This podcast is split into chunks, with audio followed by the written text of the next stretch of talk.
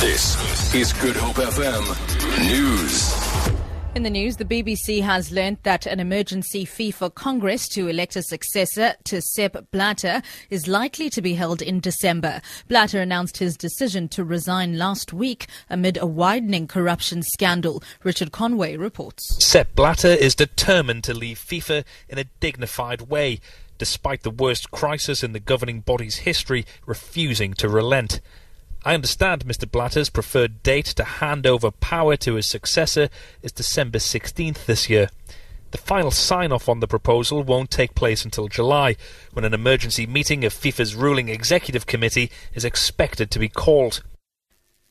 SANParks officials have brought in one of the country's top trackers to assist in the recovery of an escaped lion from the Karoo National Park near Beaufort West. The animal escaped from under a fence last Friday and is said to be on one of the surrounding farmlands. A joint task team made up of SANParks authorities, trackers and other officials are currently searching the vast terrain for the animal. SANParks spokesperson Fayroush Ludick. Later this morning, our teams of trackers and rangers on the ground searching for the lion will be joined by one of South Africa's master trackers, Carl Bernardi, and two other trackers. He is originally from um, Karoo National Park and knows the, the area very well. And we hope that his fresh take on things and his two colleagues will assist the team greatly in bringing our lion back into the park. The Water and Sanitation Ministry says they intend to spend 975 million rand to get rid of the bucket toilet system in informal settlements by December this year. This emerged in a written reply to a DA question in Parliament. South Africa currently has more than 58,000 bucket toilets in informal areas. The majority of these toilets, more than 38,000, are in the Free State province. Gauteng claimed in March this year to have completely eradicated the bucket system after numerous missed deadlines.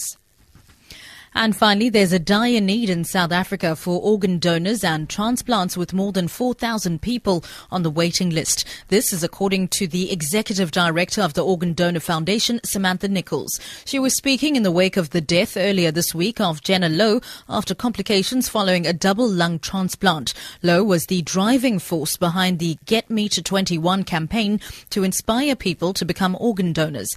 Nichols says less than 600 organ transplants were performed last year and for many people, this is the only option. A lot of patients can be dialyzed, placed on dialysis to replace the function of the kidney because the largest portion of people are awaiting kidney transplants.